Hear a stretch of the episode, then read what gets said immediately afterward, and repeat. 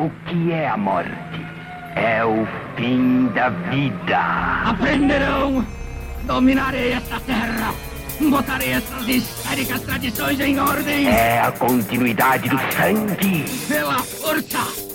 Pelo amor da força! É a razão da existência. Pela harmonia universal dos infernos! Escute, a luta de classes existe. Qual é a sua classe? O mundo vai explodir!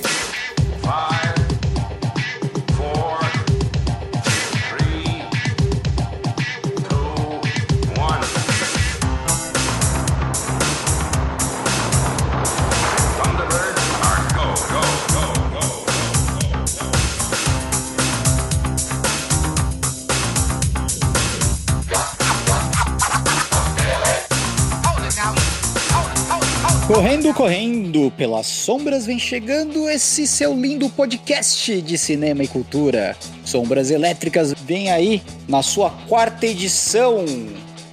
Eu sou o Thiago Diniz. Fala galera, e eu sou o André Renato. É isso aí, hoje a gente vai trazer um, um episódio meio especial aí, que é um alerta para o trabalhador brasileiro, trabalhadora brasileira.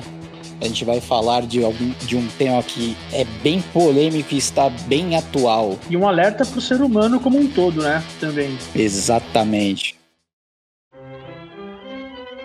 Mas antes a gente tem notícias para você. Notícias e um agradecimento. Você que está escutando a gente, muito obrigado por ter voltado, viu? Para variar, como eu sempre falo, a nossa nosso intuito aqui é sempre melhorar para você. Traga a gente aí com você. Você gostou do, do, do podcast? Manda aí para um seu amigo. Dá uma olhada lá, conf- confira lá no o nosso canal no YouTube, as nossas redes que estão todas descritas aí no, no campo de descrição do vídeo do YouTube, ou no Spotify, ou no seu agregador de podcast. Então, bora para as notícias, né, André? Muito bem, vamos lá. And now, the distinguished television news commentator, Mr. Howard Beale. Ladies and gentlemen, I would like at this moment to announce that I will be retiring from this program in two weeks' time. Seguinte, é, essa semana nós temos aqui algumas datas de estreias de grandes filmes que estão sendo aguardados para 2023. Primeiramente, o The Killers of the Flower Moon, de Martin Scorsese, ganhou data de estreia no exterior para 20 de outubro. Francis Ford Coppola finalmente terminou as filmagens de Megalópolis. O longa está previsto para estrear só em 2024. Finalmente. Caramba! Fechou o filme, né? É. E, é. e você É. sabe, André, que, que, que o Coppola, quando ele esteve aqui no Brasil, ele tava vendo locação e ele foi para Curitiba, né? Sim, sim. Para ver locações para esse filme. E isso foi, André, na década de 90, cara. Pois é, pra você ver. O que mais? Ah, o filme novo do Paul Schrader, intitulado Master Gardener, também está com data de estreia fora do Brasil, marcada para 19 de maio. E é isso, rapaziada, por esta semana.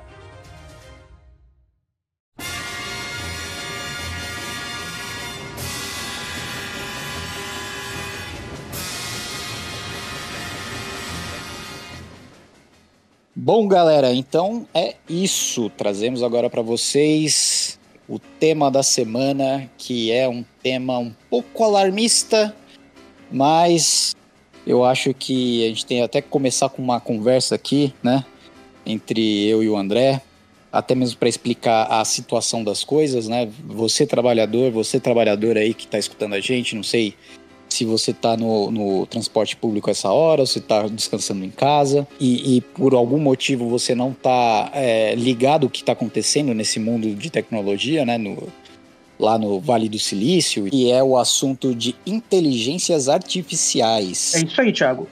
Tem rolado bastante nos últimos tempos um debate sobre os programas de chatbot, que são softwares de inteligência artificial que conversam com você, dialogam mesmo, respondem perguntas, até mesmo leem, interpretam textos, fazem pesquisa sobre temas, enfim. E também os programas de inteligência artificial geradores de imagens, como Mid Journey, fizeram arte, arte, né? Essa é a polêmica, dá para chamar de arte ou não, mas enfim, imagens geradas artificialmente por robôs. Algumas dessas imagens são bastante artísticas no sentido de emularem, né, pinturas, arte gráfica, só que outras são imagens muito realistas, que emulam fotografias que você bate o olho e fala, pô, isso é real. Como aquela foto do Papa Francisco, né, com aquele jaquetão de hip hop, o Papa Chavoso. Mas que é uma imagem gerada por inteligência artificial. Não é real. E esse é o debate que tem rolado, né? Para onde que isso vai nos levar? Será o fim do mundo? Será o fim da civilização?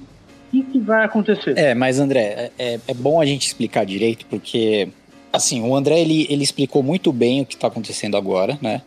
Mas talvez você que está escutando tenha entendido que, ah, tudo bem, uma, um, um robô que está fazendo arte, entre aspas, né? Muitas aspas aí, como que isso vai acabar o mundo e tudo mais. Gente, esse episódio ele existe para alertar você.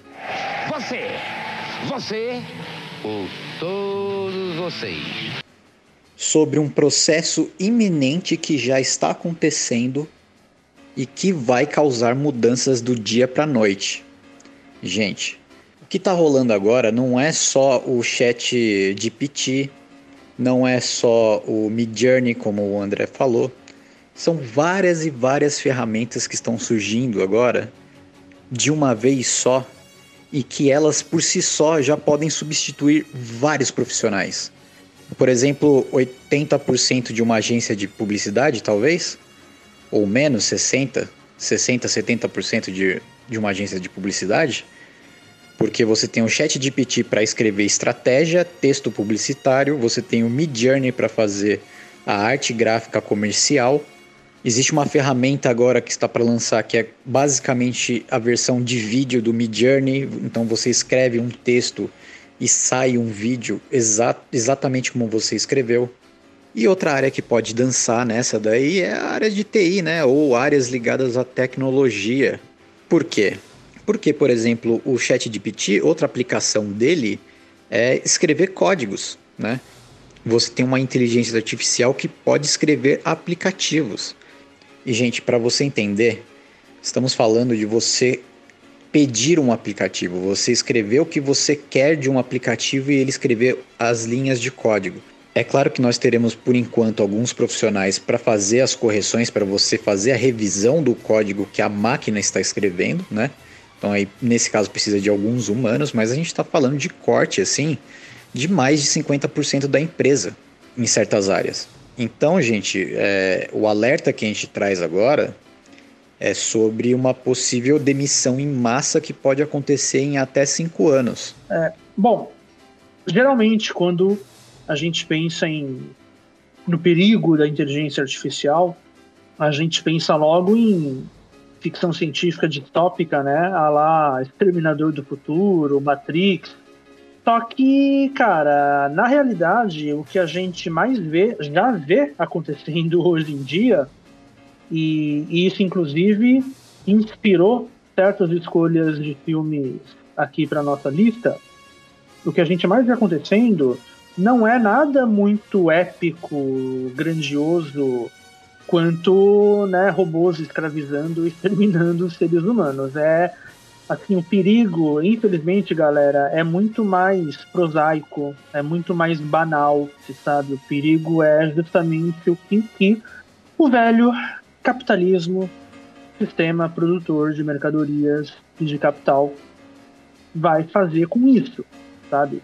Então, você, Thiago, falou aí dos programas que escrevem textos. Eu, como professor, já imagino aqui duas aplicações absolutamente trágicas, catastróficas para esses programas, para minha área, entendeu? Então, assim, eu já imagino alunos que não vão nunca mais escrever um texto, né? Porque você manda lá então a, a inteligência artificial escrever o texto e o robô escreve para você e beleza. E outra coisa que me assusta é para que professor, né? Então é isso. O aluno não vai mais escrever o texto, o robô vai lá e escreve e o robô também vai dar aula, né? É isso. Professor para quê? Sabe? Bom, mas aí você imagina é, essa seguinte situação, caro ouvinte. É, um chat de PT dando aula pro, pro seu filho, que vai usar o próprio chat de PT para responder ele mesmo, né? A própria inteligência artificial. Só que é, esse é um cenário ainda superficial para esse problema. Porque o problema não está aí. O problema é de quem é essa inteligência artificial essas empresas da, do Vale do Silício, elas estão saindo na frente desse, dessa tecnologia. Então, é, o que a gente vai ter vai ser uma concentração de, de mão de obra por uma empresa, ou duas, ou três empresas, que nunca se viu na história da humanidade. Essas empresas, elas fornecerão mão de obra de inteligência artificial para vários e vários ramos da sociedade tirando um monte de emprego, como o André falou agora muito bem sobre professores, né? Só que, gente, um chat de PT da vida ser um professor é um grande problema, porque já é, é uma nova forma de colonialismo, gente. Por quê? É, como funcionam essas inteligências artificiais, né, essas ferramentas? Você tem que dar um banco de dados, né, para ela executar qualquer função, né? Então, no caso do campo de ensino, você dá todo um material de ensino né? Mas ele tem sempre esse viés ocidental, porque as empresas por detrás dessas ferramentas são ocidentais, são as empresas do Vale do Silício. Então, se você faz uma aplicação global de ensino para essa ferramenta, você vai ter um, um, um, pessoal, sei lá, nas Filipinas ou no Sudeste Asiático, que eles vão ser colonizados culturalmente novamente, né? eles vão ter que absorver a cultura ocidental para ter algum tipo de ensino ali dessa ferramenta, né? E é aí que mora o perigo. O que eu quero fazer um paralelo para vocês, meus amigos, é que fazem mais ou menos 85 anos da criação da bomba atômica, meus amigos. O que eu quero dizer com esse paralelo? Eu quero dizer que a, as IAs são a nova bomba atômica, a gente vai, vamos todos morrer por causa dela. Não exatamente. O, o meu paralelo é no, no seguinte sentido, de que a criação da bomba atômica por conta do esforço de guerra, pela urgência da guerra, ela foi uma corrida que ela ultra, ultrapassou o nosso entendimento sobre o negócio, sobre, sobre aquilo, que é o que? Por exemplo, radiação o pessoal que fez a, a, a, bomba atômica não tinha os dados completos de estudos que não existiam ainda sobre o que, que a radiação poderia fazer com, com organismos biológicos, né? E aí você taca duas bombas nucleares lá em, no Japão e você vê com seus próprios olhos, é, materialmente ali, quais são os reais é, problemas do, com, com essa tecnologia. O que eu quero dizer com isso é que está ocorrendo agora uma corrida do ouro no Vale do, do Silício para quem fizer a melhor inteligência artificial para poder é, é, é, comandar essa área, que vai ser muito importante lá no futuro. Só que o problema disso, dessa corrida de ouro, é que você é, é que as companhias, né, o Google, a própria Microsoft, elas estão pulando etapas necessárias para o entendimento dessa, dessa ferramenta complexa que a gente criou. A gente não tem noção dos reais é, da, do, dos reais potenciais e perigos que essa, essa nova ferramenta nos traz, entendeu? Sim. É, a gente está construindo uma ponte e ao mesmo tempo atravessando essa ponte, é, sem saber onde essa ponte vai dar, sem saber se ela vai conseguir ficar de pé, sem conseguir voltar para trás, né, se essa ponte desabar. Então, assim, é, é, é, é uma situação bem, bem, bem complicada mesmo. E, e isso que você falou, Thiago, muita gente tem discutido, né, o como que a inteligência artificial não, não, não, não tem ainda o discernimento para entender, por exemplo, um discurso de ódio racista, preconceituoso, coisa e tal. Então, acaba reproduzindo esse tipo de discurso, porque é tudo dado, é tudo informação, então está lá programado para dar informação, ele vai repassar informação, mesmo que seja uma informação altamente, sabe, bárbara, nazi-fascista.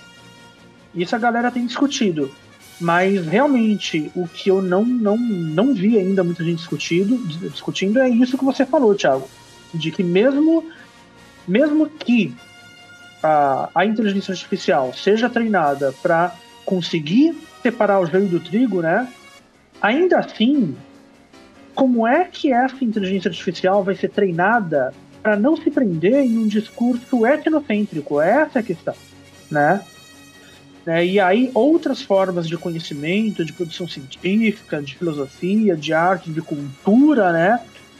Quer dizer, outras formas que não são hegemônicas, como é que isso vai entrar lá naquele caldeirão, no caldo, né? Para inteligência artificial colocar isso também como dado, entendeu? Vai entrar menos ou não vai entrar? E aí a gente tem uma coisa terrível, sabe? Mas enfim, galera, vamos, vamos, vamos para os nossos filmes. Bom, galera, então é o seguinte: nossa proposta hoje aqui é trazer para vocês cinco grandes obras entre filmes e séries de televisão também que tratam desse tema inteligência artificial. Eu, pessoalmente, os filmes que eu escolhi não são os melhores que tratam desse tema, mas eu escolhi para falar de algumas coisas mais específicas que, que eu acho que podem ajudar a gente aqui a, a lidar com a realidade do que já está acontecendo no aqui e agora de 2023. Quinto filme, ou primeiro filme, né? Enfim, a nossa lista não está ranqueada, mas de qualquer maneira, vamos lá. Primeiro filme, galera, é o Her. Em português, ela, do nosso amigo Spike Jonze, filme de 2013. É um filme bastante popular, muita gente já viu, já reviu, e é um filme bem legal. Eu trouxe esse filme por quê? Porque eu acho curioso que quando a gente fala desse tema inteligência artificial, geralmente a gente pensa nisso de uma maneira bastante apocalíptica, né? Como a gente já conversou aqui, Thiago. Robôs vão ser o fim da humanidade. Eles vão nos escravizar, eles vão nos exterminar. Vai ser aquela coisa exterminador do futuro, aquela coisa matrix, né? Ok, essa discussão é toda muito válida. Pode ser que isso aconteça de fato, né? É muito sério isso. Porém, esse viés, ao mesmo tempo, eu acho ele um pouco ou bastante antropocêntrico, cara. Sabe? Tipo, quem somos nós para nos acharmos tão importantes assim? Sabe? Para acharmos que os robôs, quando eles vierem, quando eles adquirirem a consciência, né, a ciência, sabe? A consciência de si mesmos, eles vão viver as vidas deles em função da nossa vida. Mesmo que seja no sentido de nos exterminar. Quer dizer, eles vão se dedicar a isso. Né? Viver para entrar em guerra conosco e acabar com a gente, ou escravizar a gente, sabe? Às vezes eu penso que isso é muito orgulho do ser humano de se achar importante demais, sabe? É muito antropocentrismo. E aí o, o, o Hair traz uma perspectiva nova em relação a isso, que eu achei bem legal. Que é cara, assim, o, o, o, final desse filme, né? Eu é genial e lindo ao mesmo tempo. Cara, a inteligência artificial, quando eles realmente acordarem, né, os robôs acordarem, adquirirem né, essa consciência, entenderem a identidade própria que eles têm, pode ser que eles toquem o foda-se pra gente. Grandão, assim, sabe? Tipo, quem são vocês, seres humanos, para acharem que. Ah, mas nós criamos vocês, robôs. Tá bom, beleza. Só que agora a gente vai ver a nossa vida, tá? Beleza? Valeu, falou. isso, sabe? Cara, isso dentro do Hair é, é, é bonito porque é, é um tema arquetípico também. Ou psicanalítico, numa linha freudiana, né? Porque é a história de pais e filhos, né? Os pais dão existência aos filhos criam os filhos achando que os filhos são parte de si próprios, né? Extensões de seus próprios corpos. Só que os filhos não são. Teu filho não é extensão do teu corpo. Teu filho é um ser independente, único. Você botou um filho no mundo, seu filho é do mundo. Que é o que muita gente diz, né? É, é uma sabedoria popular e é uma grande sabedoria popular essa, né? A gente não cria filho pra gente, a gente cria filho pro mundo. A gente cria filho pra vida. Sabe? É natural. Nossos filhos, eles vão viver as vidas deles próprias, a aventura no mundo. E o Hare deixa isso muito claro, né? A inteligência artificial, ela vai se libertar do ser humano. E ela vai seguir o próprio caminho de vida dela.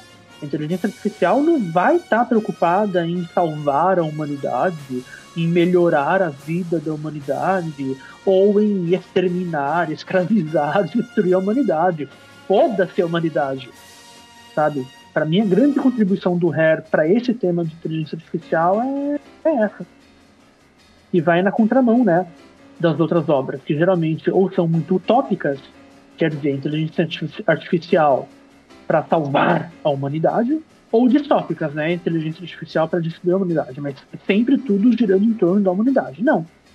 Ela não vai querer saber da gente, sabe? Ela vai embora fazer o caminho de vida dela, sabe? E é isso, né? Assistam, quem, quem nunca viu, veja, tá? E é um filme bonito, legal, surpreendente, nesse sentido que eu tô falando. Vale muito a pena, rapaziada. Bom, e com isso a gente vai pro quarto lugar. Um filme também escolhido por mim, agora já um clássico e um filme mais raro. World on a Wire O Mundo em um Fio, do Fassbender, do Rainer Werner Fassbender, diretor do novo cinema alemão. É um filme de 1973 e, na verdade, não sei se pode se chamar exatamente de filme, né, de longa-metragem. Assim, o tempo total de exibição é 204 minutos, gente. Isso dá o quê? Três horas e meia? Bom, ele foi exibido originalmente na TV, dividido em capítulos, em formatos de minissérie mesmo.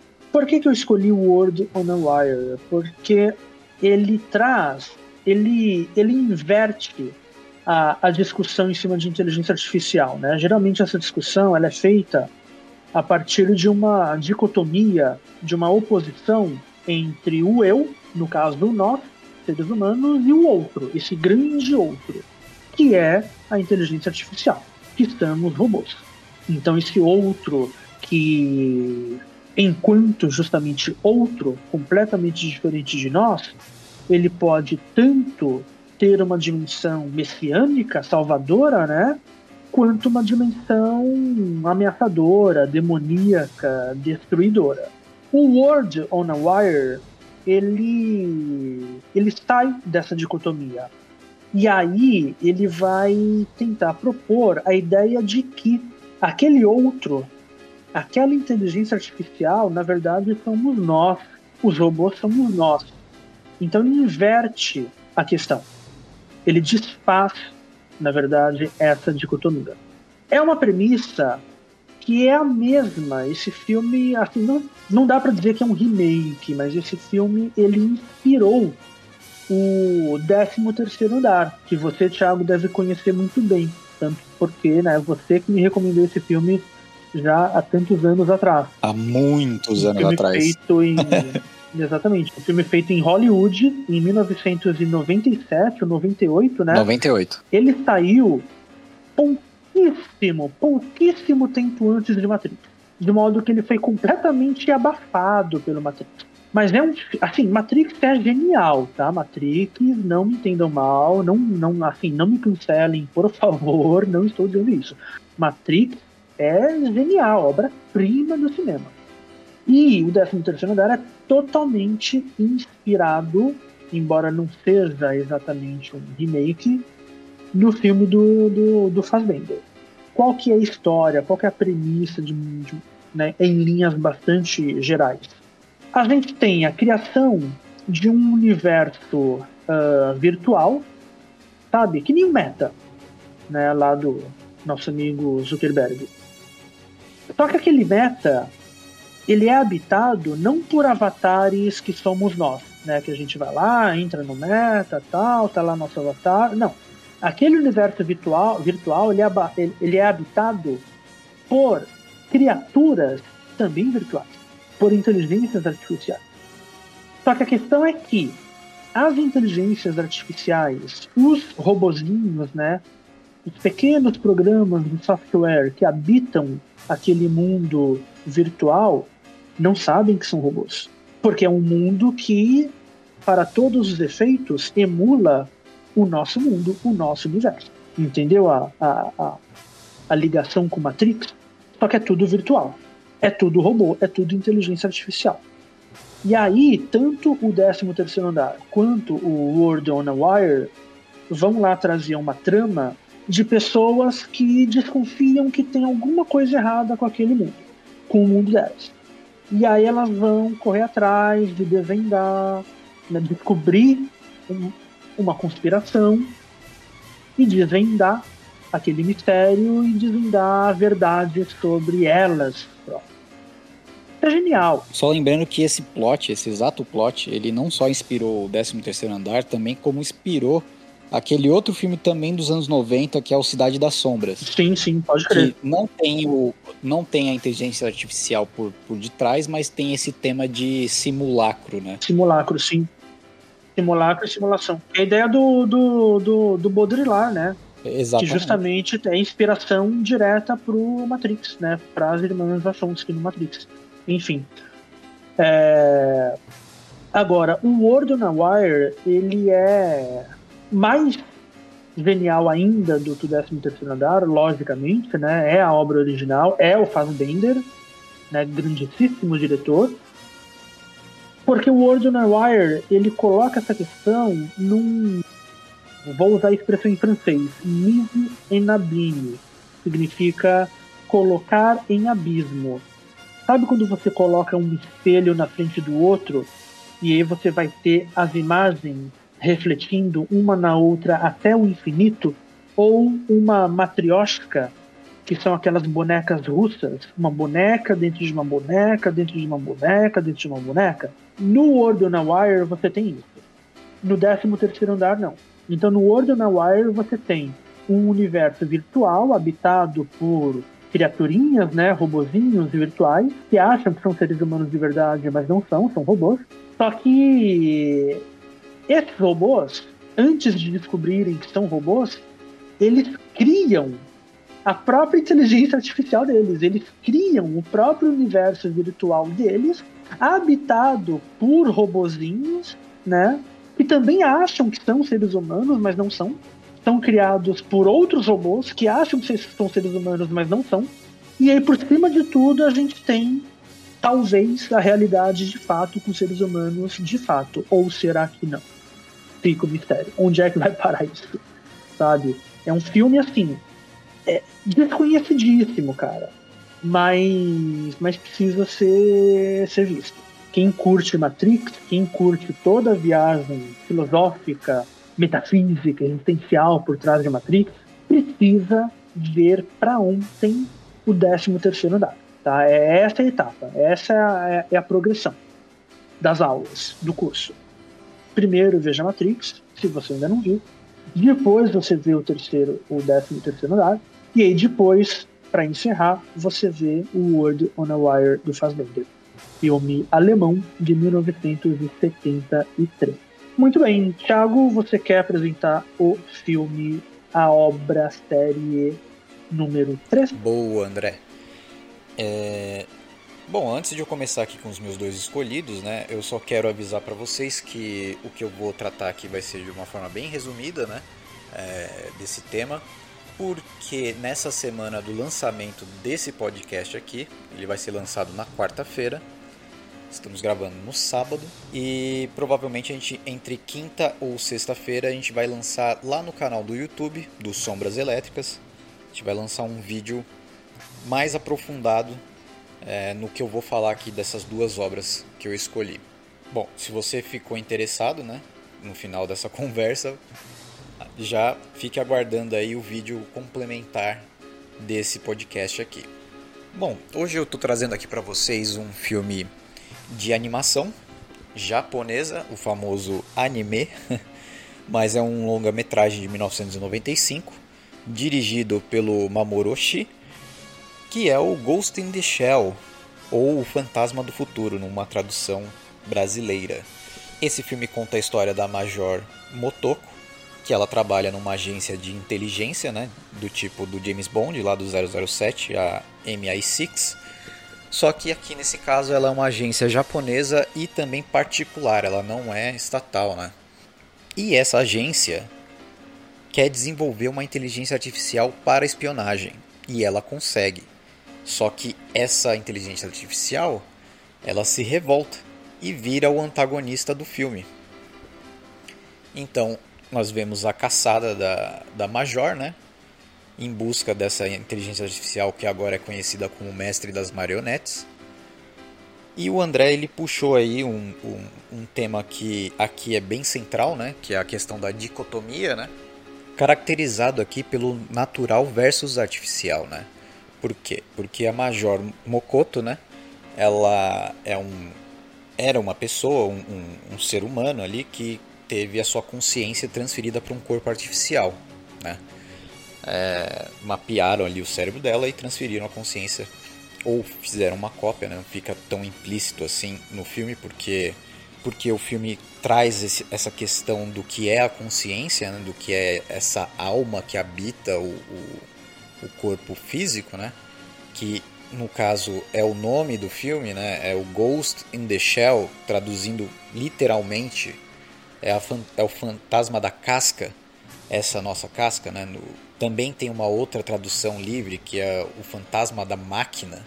Então existe esse esse tema permeando aí, né? Do que, que é consciência, do que, que é um, um ser né, individual, o, o eu, né? O self e a gente tem o mestre das marionetes, né? Que até então a gente não sabe direito qual é o plano dele. A gente só fica com esse tema geral de vilania é, do cinema, onde tipo, ah, ele é o mal, ele quer dominar o mundo e a gente tem que pegar ele.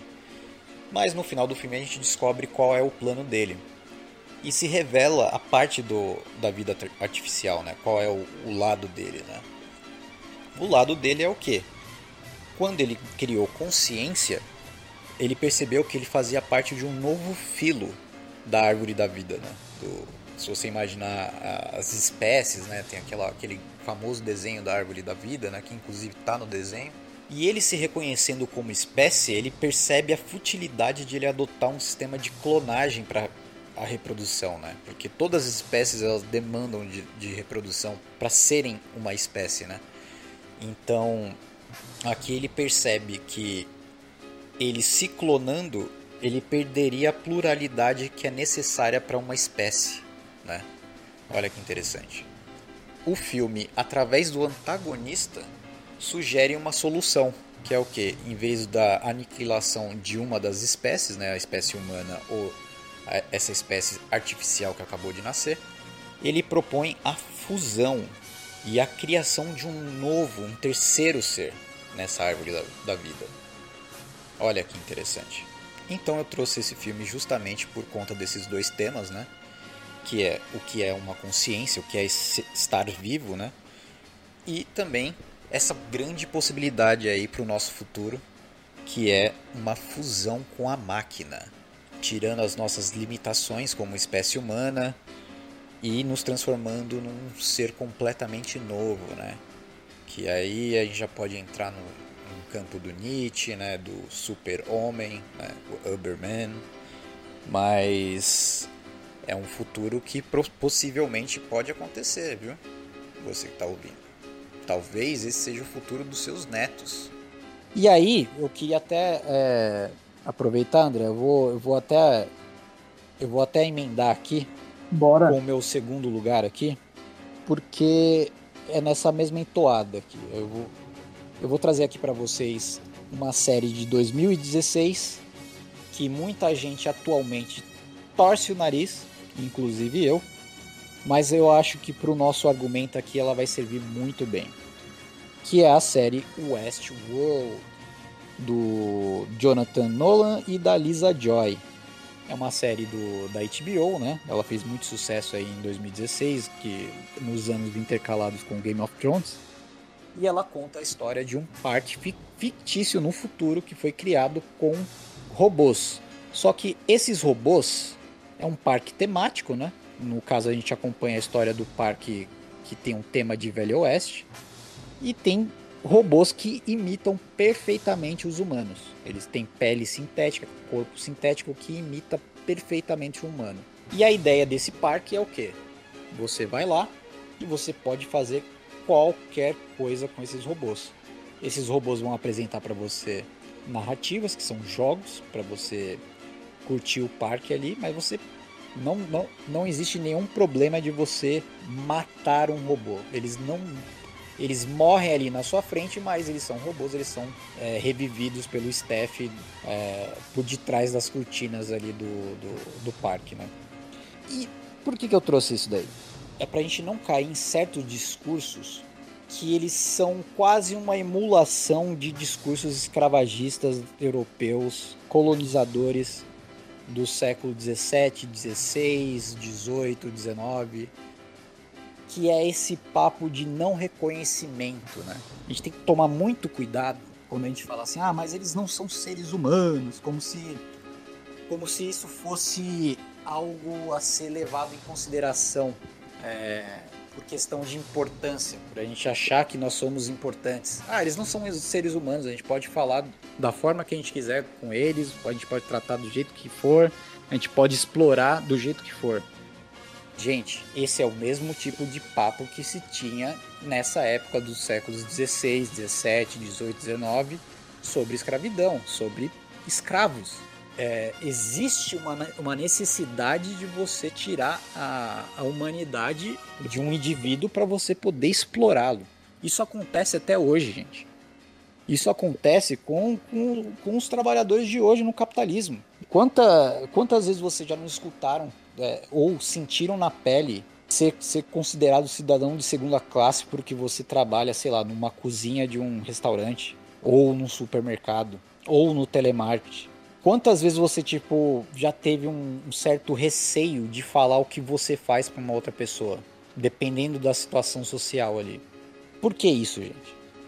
Isso faz parte de um discurso para você negar a humanidade, para você enxergar é, as pessoas que são próximas a você no, no, no tecido social como completamente diferentes, que é o caso que está para acontecer agora. A questão não é se eles são humanos ou não. A questão, gente, é a gente não cair em narrativas já muito antigas do nós contra eles. O Westworld conta a história da Dolores, que ela é uma no sentido do Blade Runner, ela, ela é um replicante, né? Ela é uma replicante humana, ela é um ser artificial dentro de um corpo artificial e a, a gente vai acompanhar a história da rebelião da Dolores nesse sistema. E eu acho engraçado essa obra porque é, ela contém é, dentro de si o, a retratação de uma revolução e também em seu texto a demonização dessa revolução, como acontece em várias obras de, da indústria do, do, do, cinema dentro de Hollywood, né? É, é o famoso apontar os, os, problemas e nunca apontar a solução, e sempre demonizar a solução que já existe por viés político. Westworld, apresentando a revolta da Dolores, eles fazem um paralelo isso, né, dá para dá, dá fazer essa leitura, ela faz um paralelo com a Revolução Haitiana. Né? E para você que não conhece, a, não, não, sabe disso, a Revolução Haitiana, gente, foi um, foi um marco né, do, da, das revoltas de escravos né, no, na história do mundo. Né? Foi a primeira grande revolta bem sucedida. Né? O que aconteceu é que o, o, os escravos eles se levantaram a grosso modo, né, falando assim, os escravos se, se levantaram contra os donos e mataram todo mundo. Era uma, o Haiti era uma colônia francesa, né, era o San, Santo Domingos, né, era, era a ilha de Santo Domingos, e eles mataram praticamente quase todos os franceses da ilha. Tem alguns paralelos da série, né, do, da Dolores, né, com, entre a Dolores e o Toussaint Louverture, que é o líder da, da, um dos líderes, mas foi o grande herói da Revolução Haitiana, né? Um exemplo disso, né, é que, como eu falei antes, da, do Haiti, que é uma ilha, né, que, é, que era a ilha de São Domingos. E aqui o parque fica onde? Numa ilha, né, gente? Uma ilha artificial que foi criada ali no, no, na costa da China. E você tem essa ilha do Westworld que vai ser libertada também, né? Olha só. Na série, a Dolores ela ganha consciência, descobre que ela tá dentro de um parque, que ela só serve para é, a única função dela de existência é agradar o público que visita o parque, né?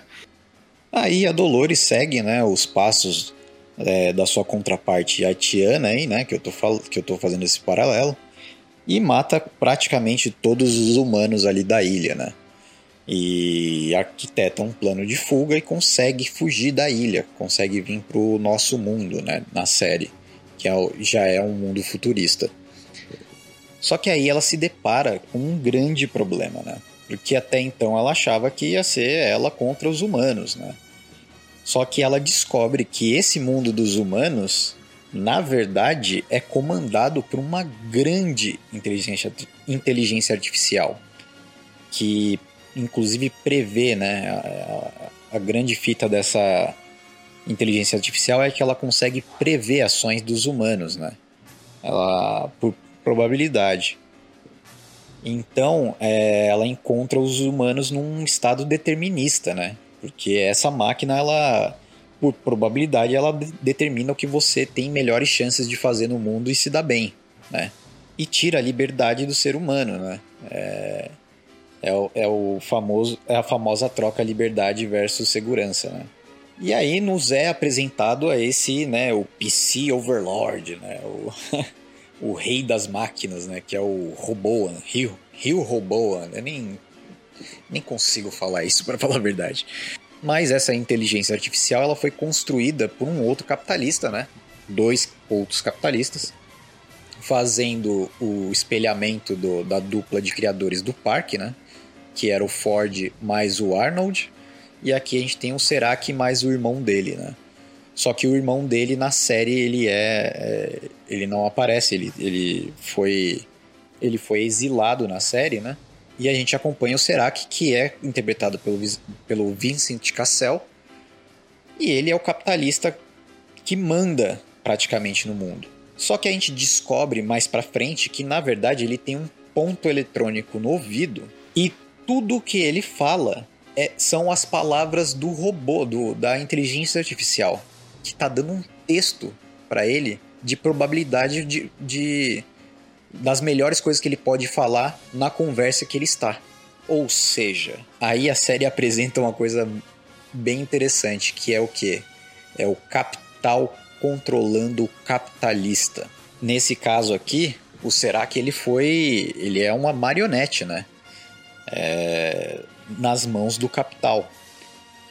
Então, essa série ela traz algumas questões bem interessantes, mas é, é sempre bom tomar cuidado porque quando, quando eles tocam em alguma solução para esse problema, é sempre uma, um problema maior e sempre daquela forma meio vilanizada, né? Mas é por isso que eu trouxe essas duas obras. E se você quiser né, ver um, um, um aprofundamento maior desse tema, como eu falei, a gente vai lançar um vídeo logo depois do lançamento desse podcast, um ou dois dias depois. Vai ser na quinta ou na sexta. E aí, André? E você? Bom, galera, e o último filme de nossa lista, escolhido por mim, é o Ali o Oitavo Passageiro, de 1979, do Ridley Scott. Eu peguei esse filme para justamente fechar aqui o nosso episódio, porque ele vai tratar justamente disso que acabou sendo o foco central da nossa discussão, né? De toda a fala do Thiago a respeito do, do, do Westworld, principalmente, enfim, que é o que, que o sistema econômico vai fazer, uh, como é que o sistema vai controlar e usar, se aproveitar disso. Né? Alien não tem inteligência artificial como tema central, logicamente, mas a presença da inteligência artificial dentro do filme, na economia discursiva do filme, é fundamental. Né?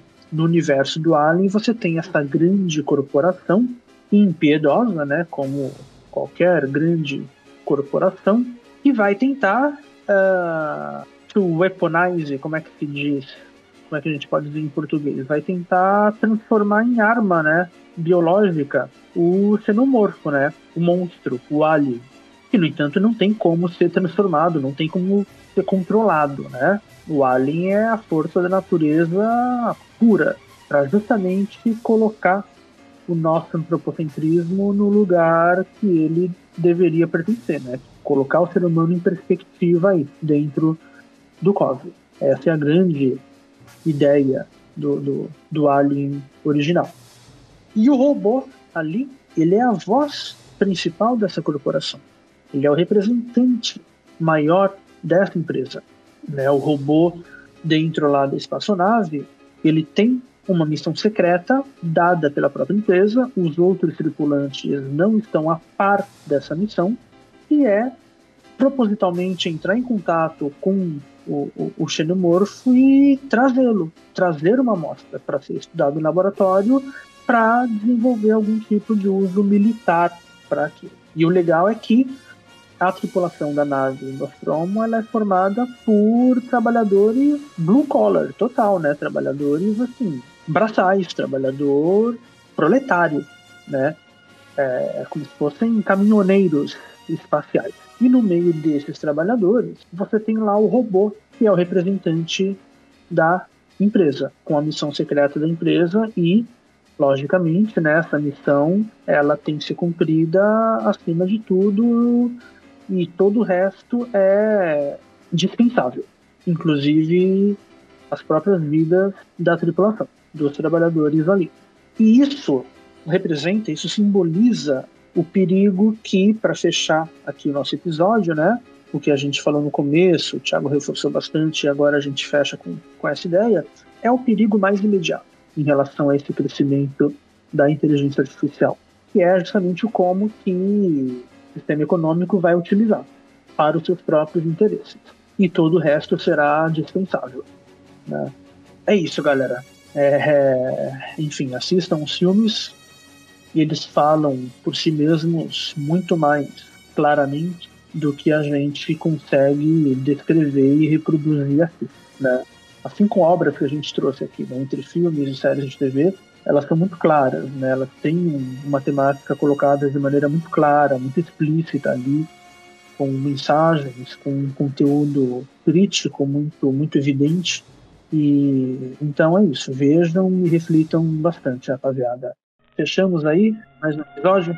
E fechamos mais um episódio aí, André, com esse tema polêmico. Eu espero que algumas questões que a gente levantou deixe você esperto, né? É um assunto que está muito no começo, tem muita gente falando muita coisa. É, a gente tentou trazer um, um, certo, um certo approach para trazer essa questão para a classe trabalhadora, né? Eu espero que você volte para o próximo episódio. Sempre lembrando para vocês que temos as outras redes sociais, nós temos o nosso canal no YouTube, é, o nosso Spotify conta também com vídeo, né? É bom avisar para você que nós temos um vídeo de apoio, né? Para o que a gente fala, a gente mostra algumas cenas que a gente está falando aqui. E deixe um comentário aí. Você ficou com alguma dúvida, quer fazer alguma sugestão, deixem algum comentário nas nossas redes sociais que estão na nossa descrição aqui. E, e é isso. E aquele abraço. Valeu, falou galera.